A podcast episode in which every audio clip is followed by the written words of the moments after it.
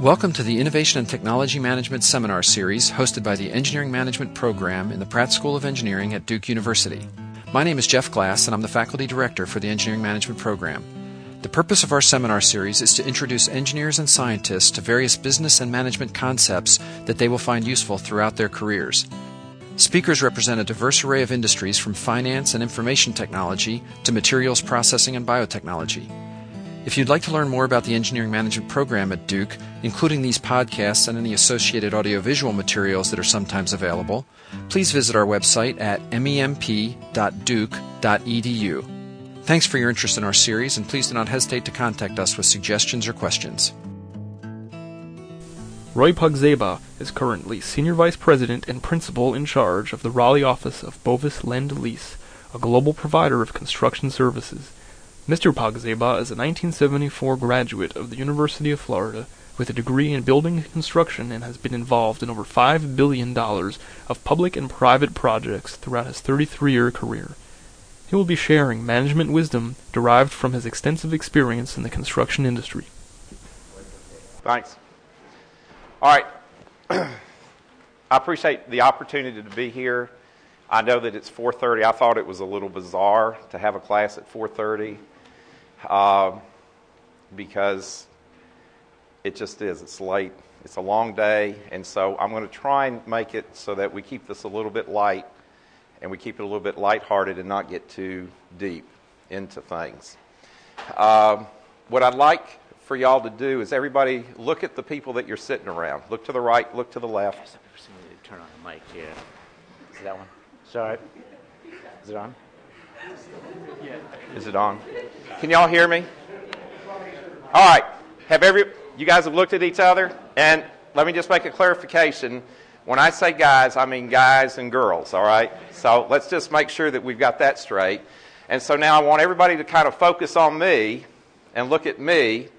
And other than the fact that I probably weigh more than most of you, what's the major difference between uh, everybody in the audience and myself? Better dressed? Okay, that's not the answer I'm looking for. Pardon? What about age? Age. Yeah, what about it? Like I'm younger?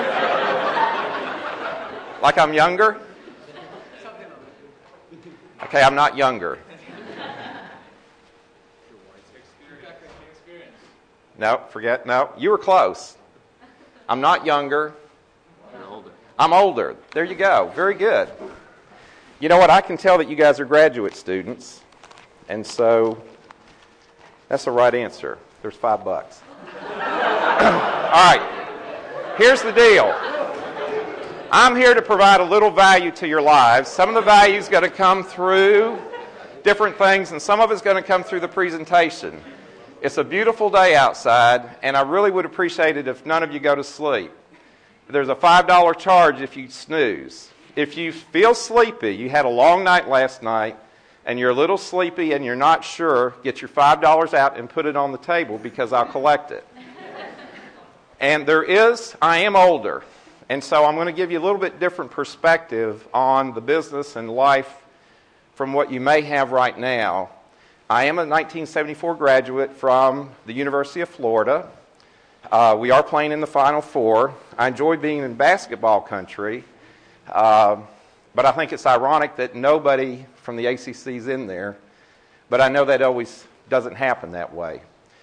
When I was a junior, I had a strength of materials class, and the professor looked at us. There were no women in the class at that time. And he said, Ben, he said, I've made a decision and I've thought about it a long time, and I'm designing all of my tests to be used with a calculator. So you need to get rid of your slide rules and you need to buy a calculator. That stroked me out because at that time the minimum wage was around $1.60 or $1.70 an hour. I'm given plasma twice a week and making 12 bucks to supplement my income because my parents were poor and I was just stretched financially. And everybody that had calculators paid three or four hundred bucks for one of these uh, Texas Instruments or HPs. Luckily, I found at Sears, thank goodness for Sears, for $119, I got a calculator that you could add, subtract, multiply, and divide. So, for those of you, how many of you have computers? I already know. That's what I had when I was in college, and I was tickled to death to have the calculator. So I've seen a lot of change in the business. We may touch on that a little bit. What I'd like to do, if you have questions while, are you going to sleep? Get your money out. uh, you know, if you have questions while we go through this, please ask. I want this to be interactive. I do have a set of slides. If our thing goes off in a different direction, I can, I can channel it back so that we finish up. I promise I won't be longer than four hours. Uh, was that the time? And uh, then you guys can go out and go to bed. Any questions before we get started? All right. Bovis Lend Lease continues to be the leader in providing construction related services here in North Carolina, across the U.S., and throughout the world. And based on that slide, why are we the leader? Pardon? No. What is it that makes us the leader? Yes. Very good. I'm telling you. For reading though, you only get a dollar. It all comes down, it all comes down to people. Today we're going to talk a little bit about who we are.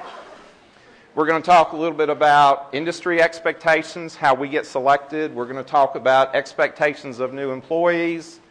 We may talk about functional roles and responsibilities, and we're going to talk about challenges of employees when you first get into a large company and we're going to spend some time talking about it. And like I said, if you have questions, raise your hand, and then we'll take care of that. Uh, we are a global company. As you can see from up here, we have 7,500 professionals across the globe, 93 offices across 40 countries. And our office, uh, we have regional offices in New York, London, Singapore, and Sydney. And that just that map gives you an idea of where we are uh, within the globe. In the Americas, we're in uh, North and South America. We've got 21 offices. We do have an office here in Raleigh. We also have another office in Charlotte. Some of the global projects that we've done, and I'm just going to show a few. This is the Bank of America in Shanghai, People's Republic of China. Uh, to the right is Price Waterhouse Coopers Tower in New Zealand. Uh, right now, here in the Americas, we're doing the Allure. We're about 80% complete on that project. Uh, any of you have heard of the Bellagio? That was one of our projects. Uh, the one on the right is Trump Tower in Chicago. That is a rendering. We're not complete. We're about 60 stories up on the frame. The thing that makes us uh, dynamic as an organization is the fact that we truly believe in collaboration and teamwork great organizations, and we're working on becoming great. I won't say that we're great, I think that we're good. Work on collaboration. We do most of Donald Trump's work in New York. Our, our president and CEO is more apt to get a phone call from Donald Trump on a Sunday morning about a concern that he has that he has from anybody else. When Donald Trump decided to go to Chicago, he wanted us to do that, but our guys in Chicago wasn't really familiar with all the things that were important to the Trump organization. Do you guys remember the uh, first apprenticeship uh, show? Uh, that was at least in my lifetime. That per- one of those one of those guys that was on that show is their manager for this project in Chicago. Our our people in Chicago, uh, New York, basically helped our boys in Chicago get the project started. Got through the design stage, provided value engineering, uh, budgeting, and then got them off to a good start, and the Chicago office is doing it. Here's some of the projects we're doing in Raleigh. Uh, this is Cypress of Raleigh, which is in North Raleigh. It's a $75 million uh, CCR continuing care retirement community. Uh, right below it is Creekside Residential in Apex. This is a wood frame residential uh, project this is not our typical product type. We had a developer that was in Washington, D.C., that worked with our D.C. office that begged us to do the job. We really didn't want to do it. We're finishing up six months ahead of schedule. In that case, the folks from uh, D.C. came down. They helped us. They helped us get the job set up. They gave us some tips. We collaborated through it. The project team's done an excellent job. Uh, on panel C, uh, this is at uh, this is Keller 2E. This is another one of our expansions. We actually have structural steel up right now. Right below, we're on our uh, second phase of, of uh, Perkins Library. To the right is the uh, Home Depot Smart House. Here, how many of you are familiar with that? Okay, Ashley, um, stand up, Ashley, came to work with us last May. I will tell you what I'm especially proud. Just briefly tell them about the Smart House. Well, the 6,000 square foot, we had probably about a little bit less, but probably equally amount. That doesn't make sense. About as much as I do. 6,000 square foot, uh, two-story with a basement dormitory, uh, hou- housing space for 10 students. Uh, incorporate some of those innovative uh, green building technology available. Uh, the green roof, the solar hot water heating system, the you know, rainwater retention system, photovoltaic panels. Uh, right now, we're roughing in all the MEP equipment and uh, Yeah, that was for me, not for you. projects. Uh, what I'm proud of about Ashley is Ashley joined us uh, full time after she graduated last May. We really had a competitor working on that project. They were struggling trying to get it to budget. Ashley was pretty instrumental in getting us back into the picture, and so we appreciate that. But it, it shows when you graduate, um, you know, in some cases, it's the relationships that you have that help you get work, and Ashley's out there responsible for getting the job built, and we're proud of her. Uh, Duke Data Center uh, is just starting construction. I think we chased 14 different uh, facilities we did budget pricing on until the university decided where they wanted the data center. At one point in time, we felt like we were going to do every building on campus to do feasibility studies, but luckily, uh, they finally decided on which one they wanted. Uh, panel A is ECU Cardiovascular Institute. This is for Dr. Chitwood. I know a lot of you uh, probably have specific thoughts about East Carolina University. It's just because you're Dukies. But I will tell you that this facility is really set up as a working lab. Dr. Chitwood is specializing on robotics for cardiovascular surgeries, and he will be able, when the facility is done, he will be able to basically, as I explain it, sit with his Nintendo set and be able to do surgeries remotely in Brazil, Africa, or anywhere across the world where, where there are comparable robotic sets, uh, which is pretty spectacular. Uh, down on panel B is PPD headquarters in Wilmington. Uh, it's a $75 million office tower. Had a great relationship with them. They asked us to do the parking deck on a design build basis. Up above, um, that brown building we really can't show you inside is EMC. We've done about seven projects for them. To the right on panel uh, E is Biogen IDEC. Uh, this is a facility, and again, no inside pictures where they take uh, mold and petri dishes and create good medicine to save lives. And then down in North Myrtle Beach, we're doing Tilghman Beach and Golf Resort, which is a, a high rise condominium. The, uh, how many of you understand the difference between pre construction and construction? Other than pre construction, when we're in pre construction, we're basically working with the owner and the design team, and we're helping them and the design team to stay on track budget wise so that the owner gets as much program space and all the bells and whistles that they want in their facility and be able to stay on track budget wise. These are some of the projects we have in pre-construction. Uh, at the top is the at UNC is the Bell Tower project. It's 160 million. Panel B is uh, WRAL, their studios downtown. The Soleil Center over in Glentree uh, is probably going to start construction this summer. It's 47 stories. Our Chicago office is helping us with pre-con uh, because they do a lot of high rise. There's not too many high rises in Raleigh, so we're getting some help and collaboration from them. Over on the right is at NC State, it's the vet hospital. And then in uh, panel E is the uh, Diamond View 2 and 3 and Mangum Street parking deck, which is all over at the Durham Bulls, Bulls uh, complex. These are some of the projects that we've done at Duke. Uh, we're very appreciative of the uh, relationship that we have here on campus as well as at the medical center. You can look through those projects there. We've been out here for 12 years continuously, uh, and we value Duke quite a bit for that. We do do uh, a lot of higher ed projects. The reason why we do is a lot of them are a little more sophisticated, higher end labs, research facilities. We like that. We also do the uh, the Class B uh, stick built residential projects, which you saw, and office buildings, but we're proud of the uh, higher ed experience that we have.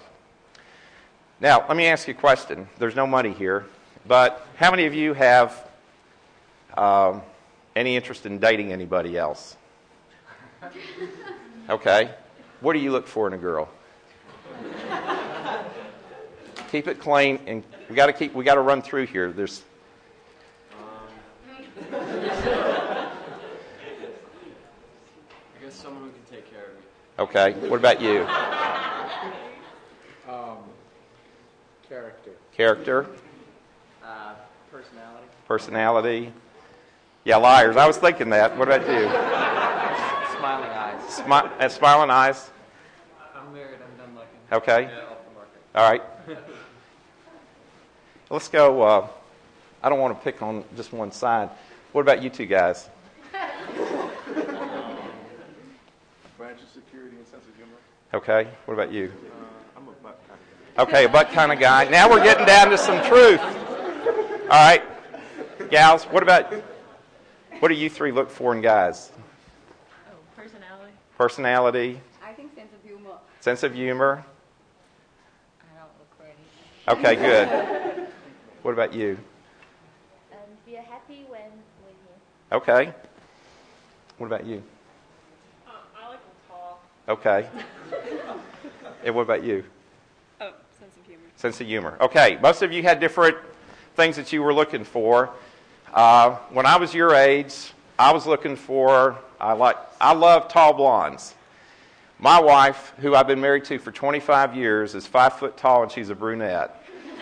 and I wouldn't trade her for anything in the world. But what we heard is a lot of different things that we're looking for. A lot of different, a lot of different uh, either physical attributes or character. I will tell you that I was at another school sometime back, and this same topic came up, and I asked the same question. And it was a building construction program, and there was one female in there, and she was as honest as could be. I said, What do you look for in a guy? She said, Somebody that's not an idiot. And I said, Well, you've got it figured out. Owners look for different things.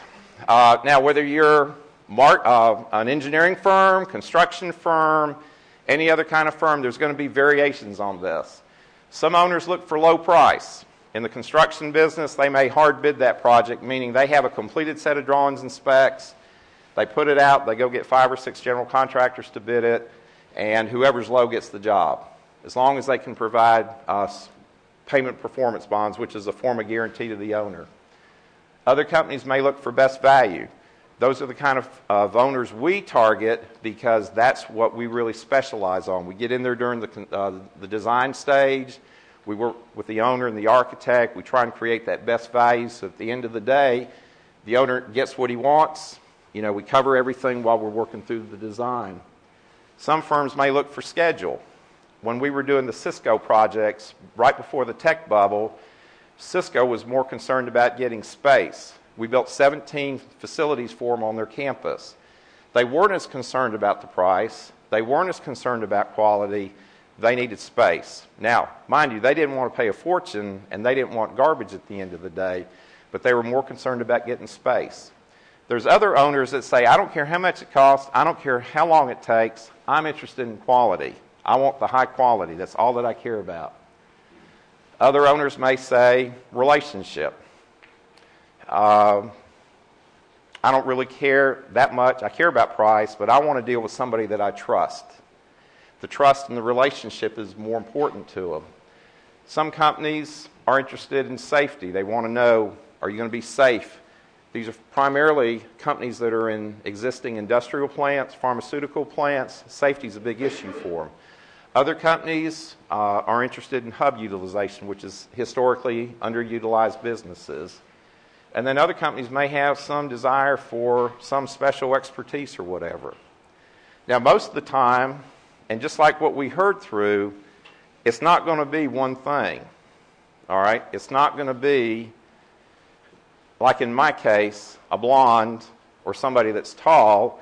I wanted a tall blonde. It's usually not just personality, and it's usually not just um, looks. Uh, there was a body part that was thrown out. I'm sure there's other attributes that, if it went the other way, you wouldn't be interested. And it's the same way with an owner. It's usually some combination of items. And so that you have to figure out what combination of items is that owner looking for so that you can try and capture that business. When you're an owner and you're in the construction business, you have to understand that there's certain challenges that an owner has so that you can try and service that owner. This would also apply uh, if you're an engineering firm. When you look at a, a private developer, for example, uh, your construction cost may be one item in a long page of items that you have to contend with in order to be able to get your deal done. It could be half. It could be half of your total cost is tied up in construction. There's all these other things that you have to be able to do to determine what your total cost is. It's just like when you buy a house. You got furniture, blinds, possibly fence, You've got moving cost. You have all these other expenses outside of just the actual cost of the house. You've got schedule needs. Construction firms usually don't take uh, liability for schedule issues when it revolves about, around things outside their control, such as uh, adverse weather, hurricanes. Maybe it could be um, code changes, design changes that, that impact the design. They have to redesign. You've got delays. If you're an owner, you may need that space, and you have to contend with that. Uh, we talk, there may be cost overruns because the architect that you hired didn't get everything cranked in properly into the drawings. There could be unknowns. You hire a soils uh, consultant company to go do borings to figure out what's underground. They miss the fact because of where they put the borings that there's some old fuel tanks down there and it stops the job, causes extra cost. You may be in an existing facility that all of a sudden your existing operations are hurt because of what's going on. At the end of the day, you need occupancy and use. So for an owner, they've got a lot of issues that they have to contend with.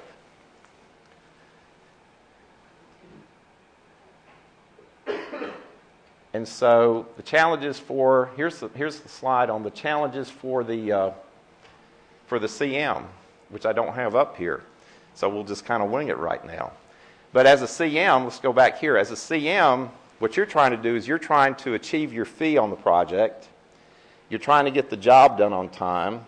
You have an owner that has all these other issues going on that are outside of your control but that owner is looking at you to be able to get done on time so that you can get your people moved in, or you can get your research started, or you can get your manufacturing started.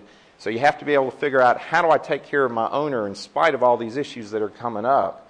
And that's where the challenge comes. And when you're into a situation where you're trying to manage a large project, you have so many outside influences that are either impacting you as a construction organization or that are impacting the owner. But at the end of the day, how you deal with those issues and whether or not you can help the owner achieve his end goal is the memory that that owner is going to have of you. And we've had some projects that we had one problem after another, after another, after another. Some were caused by the owner, some were caused by the architect, some was caused by the municipal company, uh, the municipalities, some we caused. But the thing is, is that the owner loved us because at the end of the day, he needed to be in by a certain date, and we got him in there. Now, we had to go through some extraordinary actions. He agreed to pay us for some of that extraordinary actions. We had to resequence the work. But basically, our job from the management side was to say, we're going to figure out a way how to take care of you. You still have the issue, I have to make money on the job too. And that's that balance. So how do you, how do you try and work through that? So, having said all that, if you have a business, either construction or engineering, how do you market your firm? What kind of clients do you uh, go after? What message do you send? There is an engineering firm up in uh, Timonium, Maryland, and I love those guys because they have a sense of humor. And just listening to me for a while, would you think that I would get along with them? Yes. Their marketing message is we're no worse than the other guys. They had it in print. They got a lot of work because owners liked the fact that they were they were honest. They were but that was their motto. The president of the firm had it on their business card. I thought it was a little bizarre, but these guys grew like crazy. It was unbelievable. Uh, is there a niche that you want to be in? You know, if you're a construction organization, what's your delivery method? Design, build, CM, uh, design, uh, or just a hard bid? Is there a market type? Higher ed, commercial, industrial, geographic area? Do you just stay in Raleigh? Do you stay in the Carolinas? Do you stay in the United States? And then what you have to figure out is what are you good at? How many of you are good at everything? Very good. All right. There's usually a few things that we are good at. And so, as a company and as a business, if you're running a business, you have to figure out what are you good at, and then you also have to figure out this market is going to change because whatever it is today is going to be different tomorrow. And you have to think about how am I going to solve my potential customers' needs? Because that's where the proof is in the pudding. An ice cream shop solves what kinds of needs? You're hungry, okay? Um, a a uh, carpet cleaning business solves what kind of need? Somebody's got dirty carpets. When you're in the service industry, as construction and engineering is, you have to figure out what needs do I want to solve because you can't solve everybody's needs, and that's where you start focusing in on the uh, on the business side of your business. But who solves those needs? I have a business. We do two hundred million dollars a year. Who in my organization solves the needs of our customers? Who said that? You're right. You know what? That was worth two bucks. You didn't read that either. You're right, everyone. I don't. Could you give that to her, please? All right. Everyone solves those needs. And what I want to talk a little bit about is new employees. What value do you bring?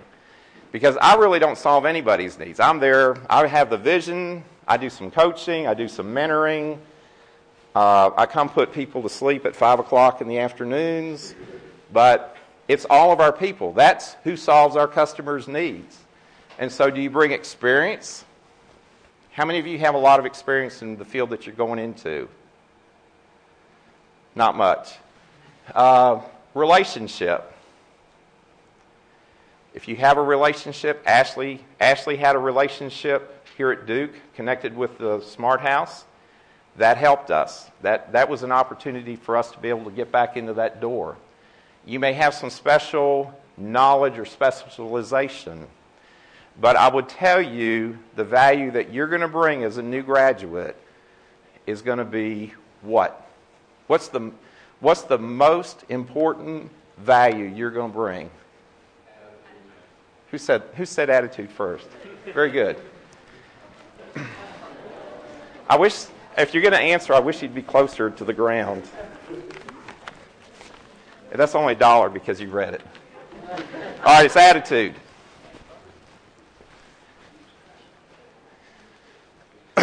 And I call it fire in the belly.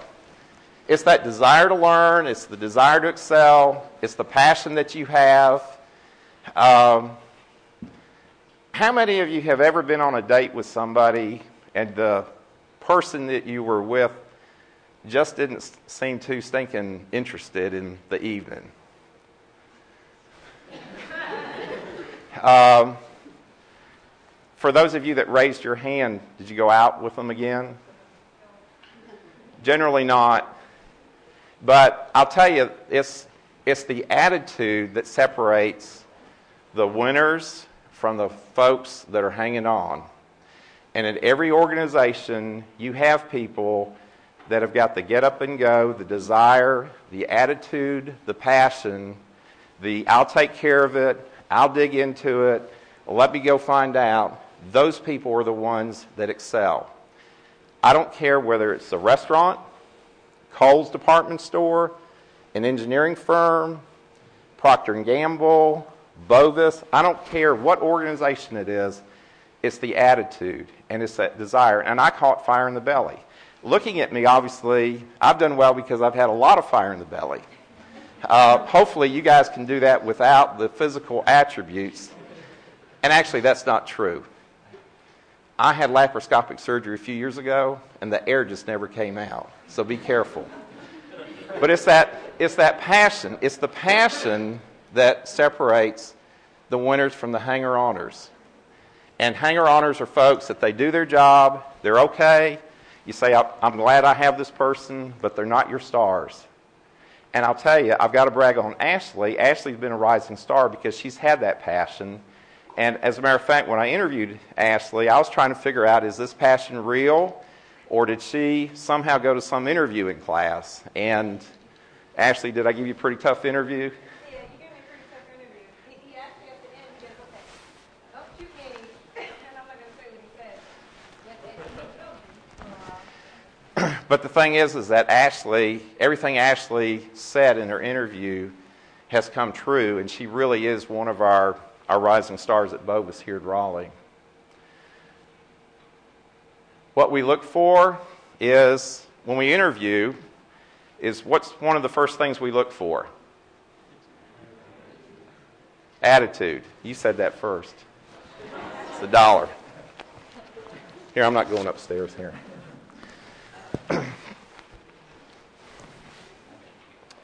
we look at academic history. Um, we, look at, we look at your grades. But we look at your grades in conjunction with what else have you been doing while you're going to school.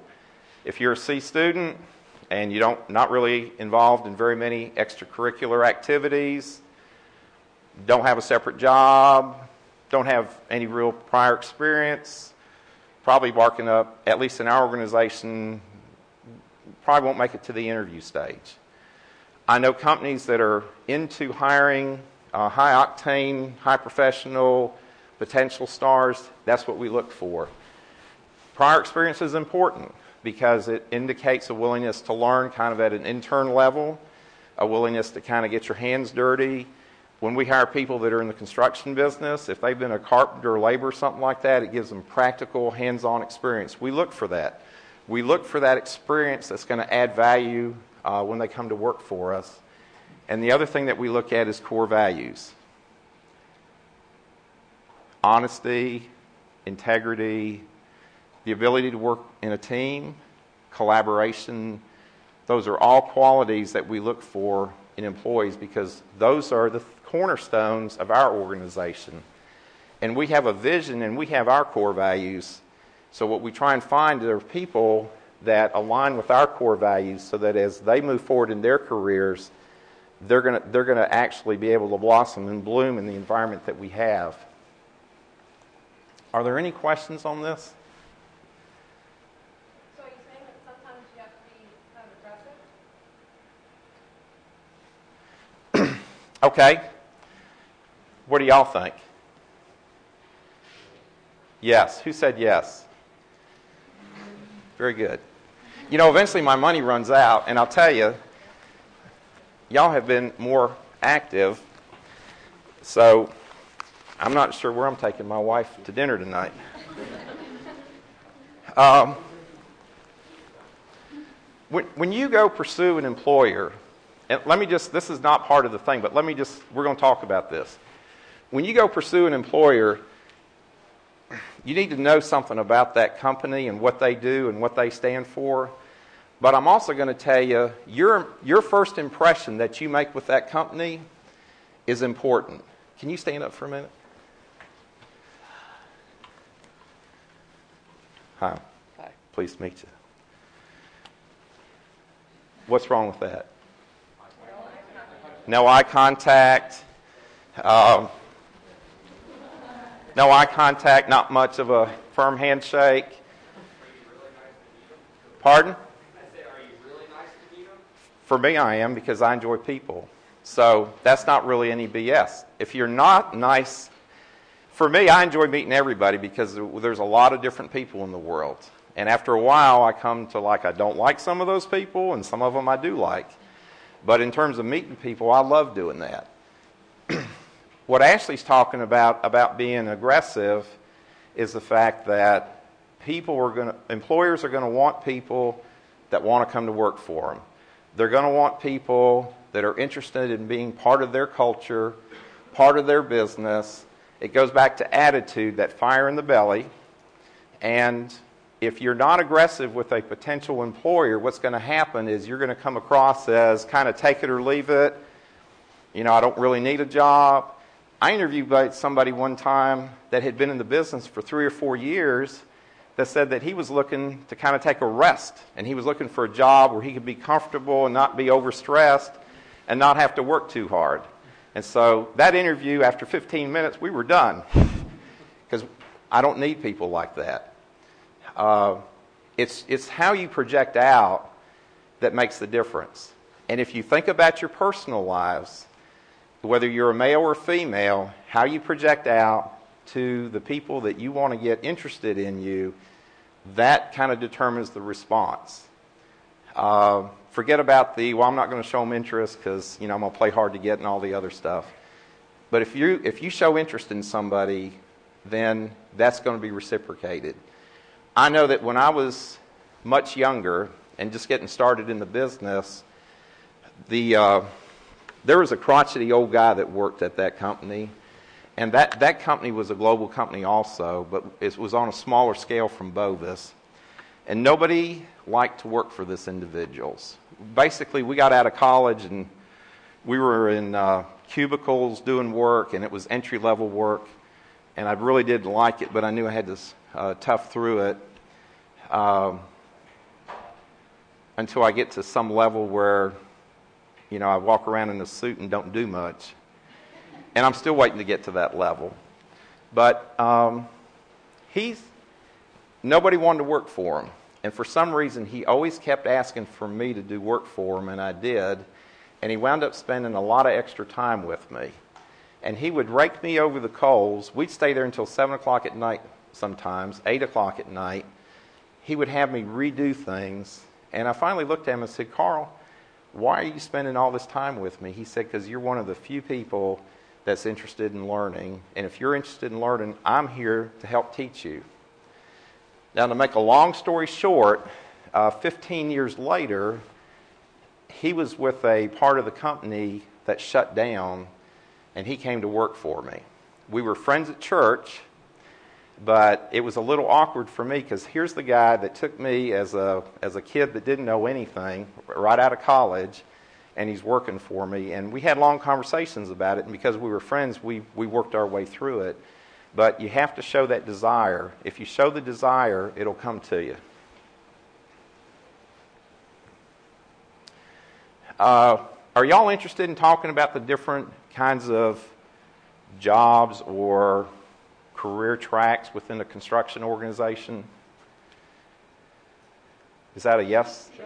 Is that a you're doing that to be nice or you really want to? Okay. Because this will take another two hours. Okay. we have a whole process within our organization, and you know what? We have people that go out that establish contacts, uh, do cold calls, that go to industry association uh, events go to heart association events, they're on boards. Those people are usually business developers, and what they do is they help us get in the door, they help establish relationships. These are marketing people. Every, every company has somebody like this or people like this. In a construction organization, you know, we try and do the sales so that we do pre construction and construction and so we collaboratively, between our pre construction people, our operations people, and our sales people, we try and sell the job to an owner so that we go through the whole process with them. A general contractor that's into the hard bid market generally would get a set of drawings. The business developer would go make contacts, get on a bid list, get the drawings. Uh, the estimators would come up, would take off all the quantities, price it up, put a price on it, and if you bid it, if you're low, meaning you left the most stuff out from your competitors, you get the job. In what we do in terms of bringing value, pre construction managers, we do estimating, but basically we manage through that pre construction process until we get to the operational side and we break ground. Now, at Bovis, we have our operations people involved during pre construction so that we don't have a handoff. And this goes back to the teamwork and collaboration.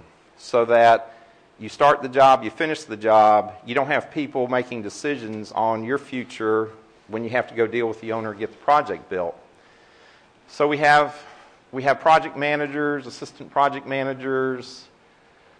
Those people basically handle the management aspects of the project, the administrative side, the owner relationship. We have project engineers, which is basically our entry level, our training ground to kind of work through that. And then we actually have then somebody that goes out and physically builds it, which is our superintendents. How many of you are interested in going the construction route? All right. Are y'all interested in being project managers or estimators or superintendents? Any superintendents? Estimators? Is that what? Pardon? Not by choice. All right, well, let me just give you a tip for you guys that are going into construction. Estimators, they used to say, are a dime a dozen. It's hard to find them now. They're in demand, and a good estimator is worth its weight in gold. Uh, they're worth a million bucks. And I had a million bucks to give, but nobody wanted to do that. Why are you funny? I, I do. I keep it in my wallet. Uh, superintendents, that is a, where is my million dollars? It's right here. Is that a million? Yeah, it looks like a million. Okay, it's a million. Um, by the time I go through my million dollar bill, what did I just do?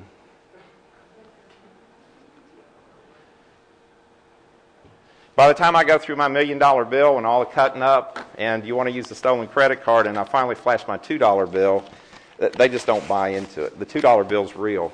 Superintendents, the last company I was with, we operated all across the United States. Uh, they had a superintendent, and he made more money than most of the executive vice presidents. He was a pain in the neck. He didn't follow any of the rules.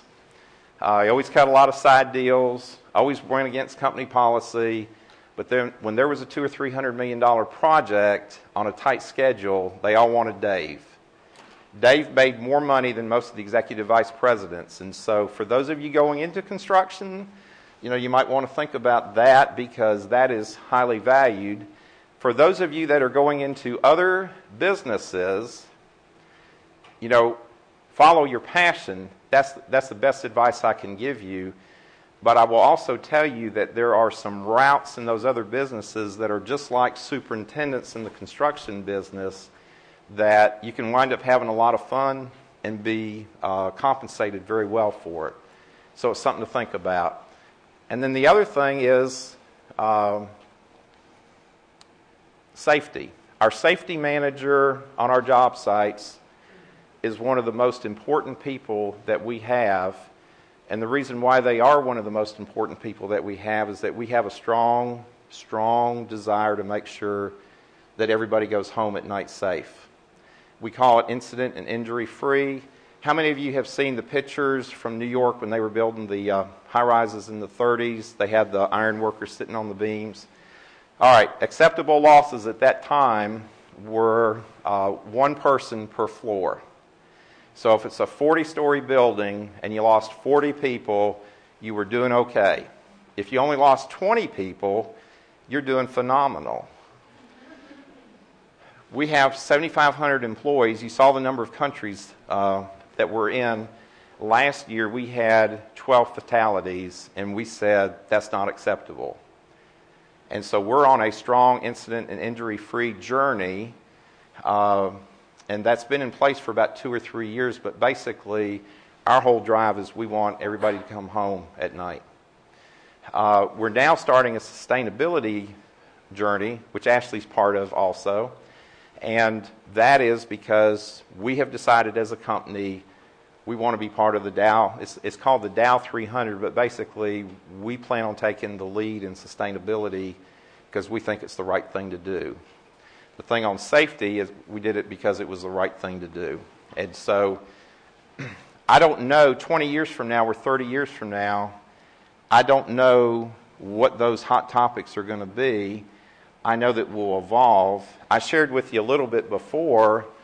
You know, I used to have a slide rule, and no, I wasn't a nerd, but that's how you, you we didn't have calculators. I remember when the first PC hit our job site, and it's like, what does this thing do? And everybody said, oh, it does Lotus. And at that time, the spreadsheet program that was in the rage was Lotus 123, which is now Excel. But, you know, we sent men to the moon on a computer that filled up a room that basically had the computing power of a 286. You think about how far we've come in the last 20 or 30 years. The thing is, is that for all of you moving forward, 30 years from now, there's no telling what our environment or technology is going to be like. Uh, things that we take for granted now that are not very good. Um, you know, will the world the world will shape things differently. I, I'm convinced we'll be in a lot better place, not a worse place, and y'all are part of that. But for me, as an older person, uh, you know, I've seen a tremendous a lot, a tremendous amount of change, and I think you will see a tremendous amount of change as, as uh, you move forward. Skill sets. What I understand this is an engineering management program, and you're getting a little bit of a blend of business and technical and management. Is that correct? Uh, when you first graduate, generally, unless you go into a pure sales role, what you generally wind up doing is you are immersed in a lot of technical issues and you're good at those technical issues. And you know what? Coming in entry level, they have you do technical stuff. But as you're working through the technical stuff, what happens is business things pop up. You're looking at something that you're having an outside consultant do, a subcontractor do, or you have a contract with a client, and all of a sudden now somebody's pressing you about the business side because most businesses are there to do what? Make money. Make money. Nonprofits are there to do what? Break even. All right? So somehow money always gets into it. You just cannot get away from it. So for those of you that are interested in a very technical career, uh, you can do that but at some point in time, as you move up that management chain, something's going to pop up about we're a business here to make money or at least break even. With that, what happens is that you start to realize that there's legal things. I got contracts. What does the contract say? And then once you start getting into that, you're thinking about risk management. If you go out, let me equate this to a construction company. You've got a job site, somebody erects scaffolding so that people can get up into the building and work on things on the outside of the building, or you may erect it inside the building. If I erect it and somebody else uses it and something happens, then who's responsible? So now you got to go, if somebody else wants to use it, you got to go get a waiver from them. Just like they're podcasting this, I had to sign a little waiver today, selling all my selling all my rights and my soul away for, for uh, you guys to podcast this. But after a while, what happens is you get to the realization that there's something more than just the technical business, legal, risk management side. And raise your hands if you know the answer. What does it all boil down to? Raise your hands. Yes. People. Very good. That's a dollar because you read it. Could you pass that down, please? All right, people. People is what drives the business. Our business at Bovis, and I consider it my business, is driven by people.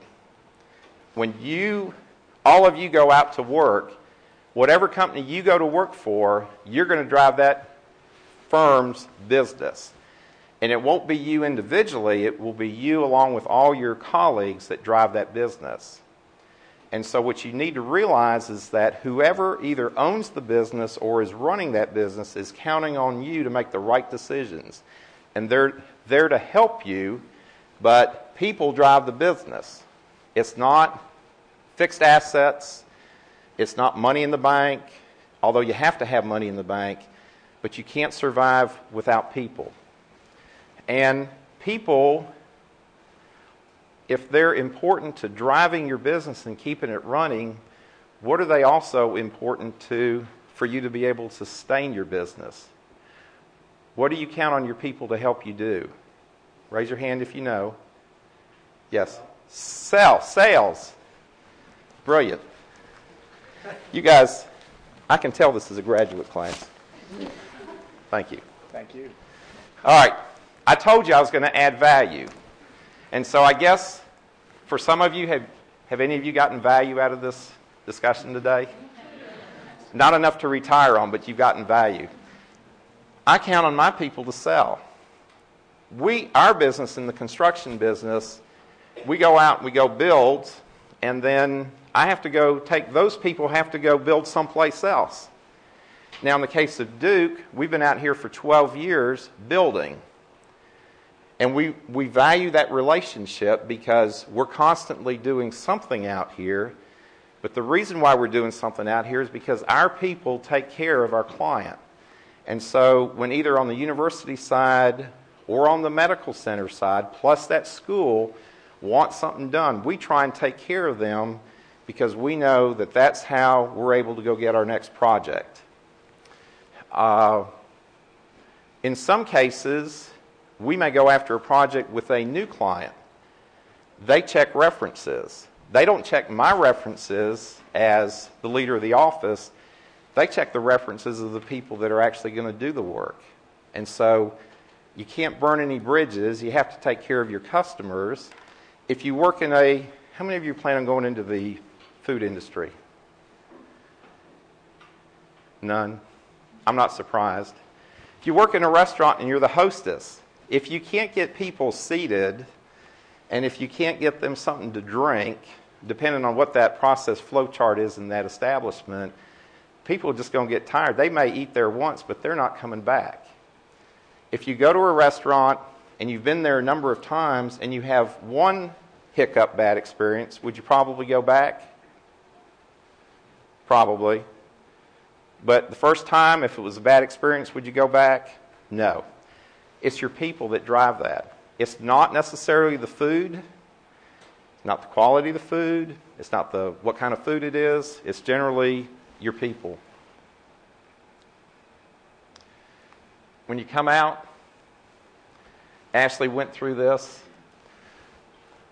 Where's the bathrooms? Uh, when I went to work for Bovis, we had so many different passwords and usernames, I kept them in a little pad, and we now have one. But for older people like me, I don't need separate passcodes and usernames for the phone, my cell phone, logging onto the computer. We have three different web things. We've consolidated that, but company specific. Then you get through technical issues. I got technical issues. How do I solve them? How do we solve them? I got workload issues. Do I tell my boss I don't have time? There's no way I'm going to do that. You know, I just came out of Duke. I got this high power education, got a graduate degree. I'm not going to tell them I can't handle it. Hey, bring it on. Um, you got business issues. You're learning about the business. You don't necessarily understand the business, you're just getting into it. You have those issues to deal with. And then you have chemistry issues. You can't not get along with the people you work with. You can't not get along with your boss. You don't want to not get along with your boss's boss. And so you have to deal with all these things. And then the other thing that's always a challenge for employees is ethics issues. That should never that should never be an issue, but for some reason it always is. You go to work for a company, they preach honesty, integrity, and you're sitting there, but you've got to make a profit. You've Got to make money on our jobs. So you're sitting in your office or on a job site or in a trailer or in a customer's office, and you've got this looming over you. And what do you do? Or you have something peculiar that comes up. And my advice has always been, and I believe in this with all my heart, is do the right thing. And I have preached that ever since I've been in a management position. and people say, How do you know when you're doing the right thing? And what I say is that if whatever it is that you're thinking about doing, if it winds up being on the front page of the newspaper, will you be okay with it? If you are, go ahead and do it. But if you don't think you'd want to see it on the front page of the newspaper, don't do it. And that's how I define and that's how I work through and help people work through ethics issues. It's the front page of the newspaper. And I preach that. I want you to take that with you because it'll keep you out of trouble.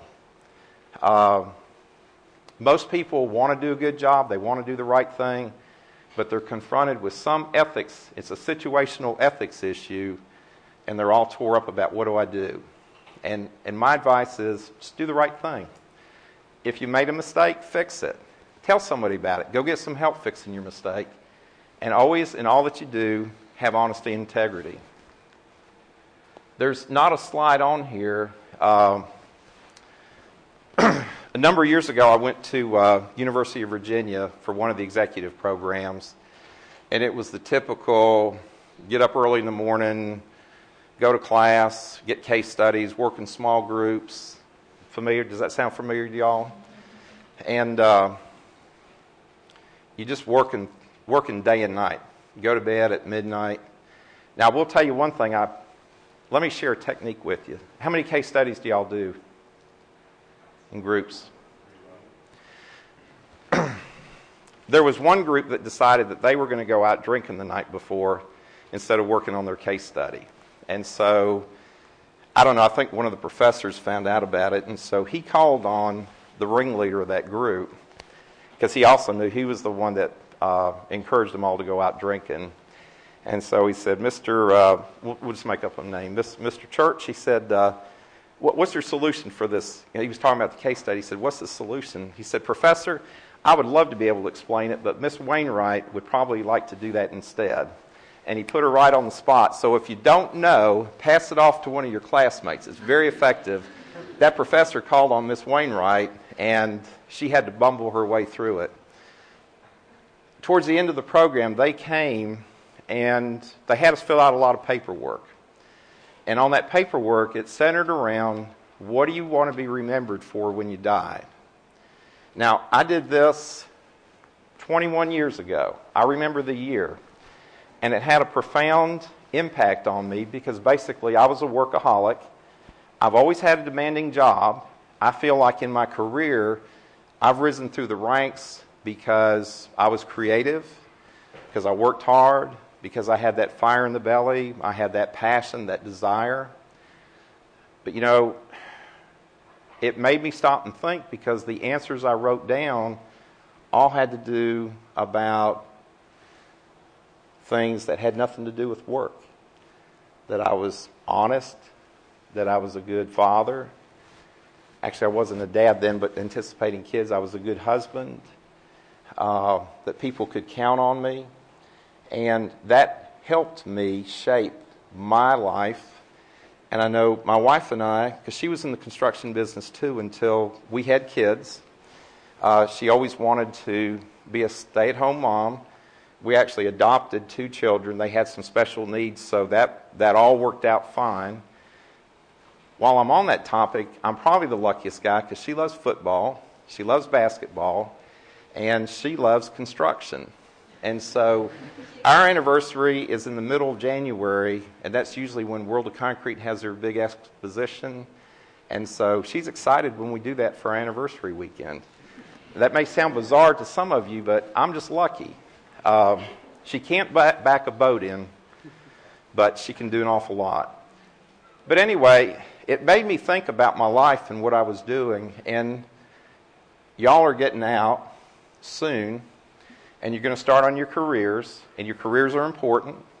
But I would encourage you to, to try and strike some kind of balance between your family life and your professional life and think about what you want to be remembered for. Because when you exit here and you go out into the work world, you're actually forging your reputation in life.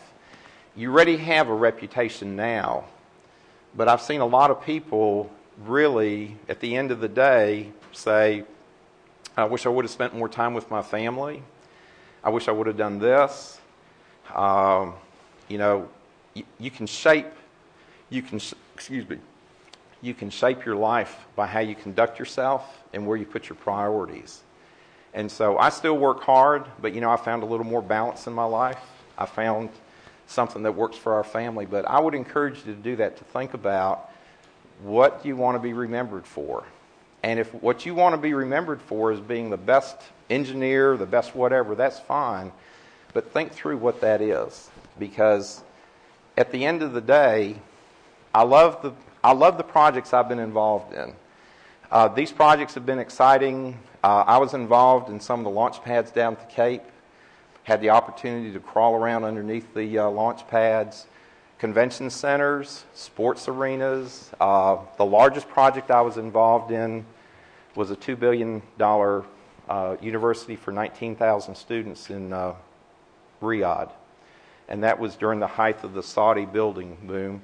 It was actually three and a half billion, but it was over budget. And that was a competitive hard bid. We joint ventured with a French company.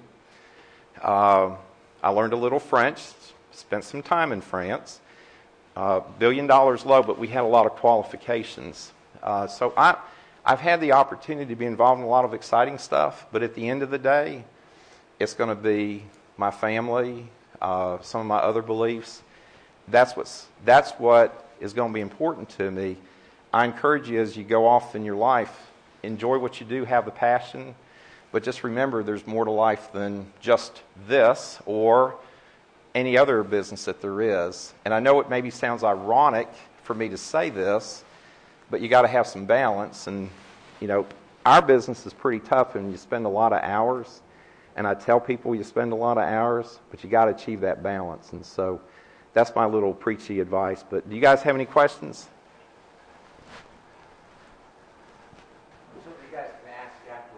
Okay. Thanks.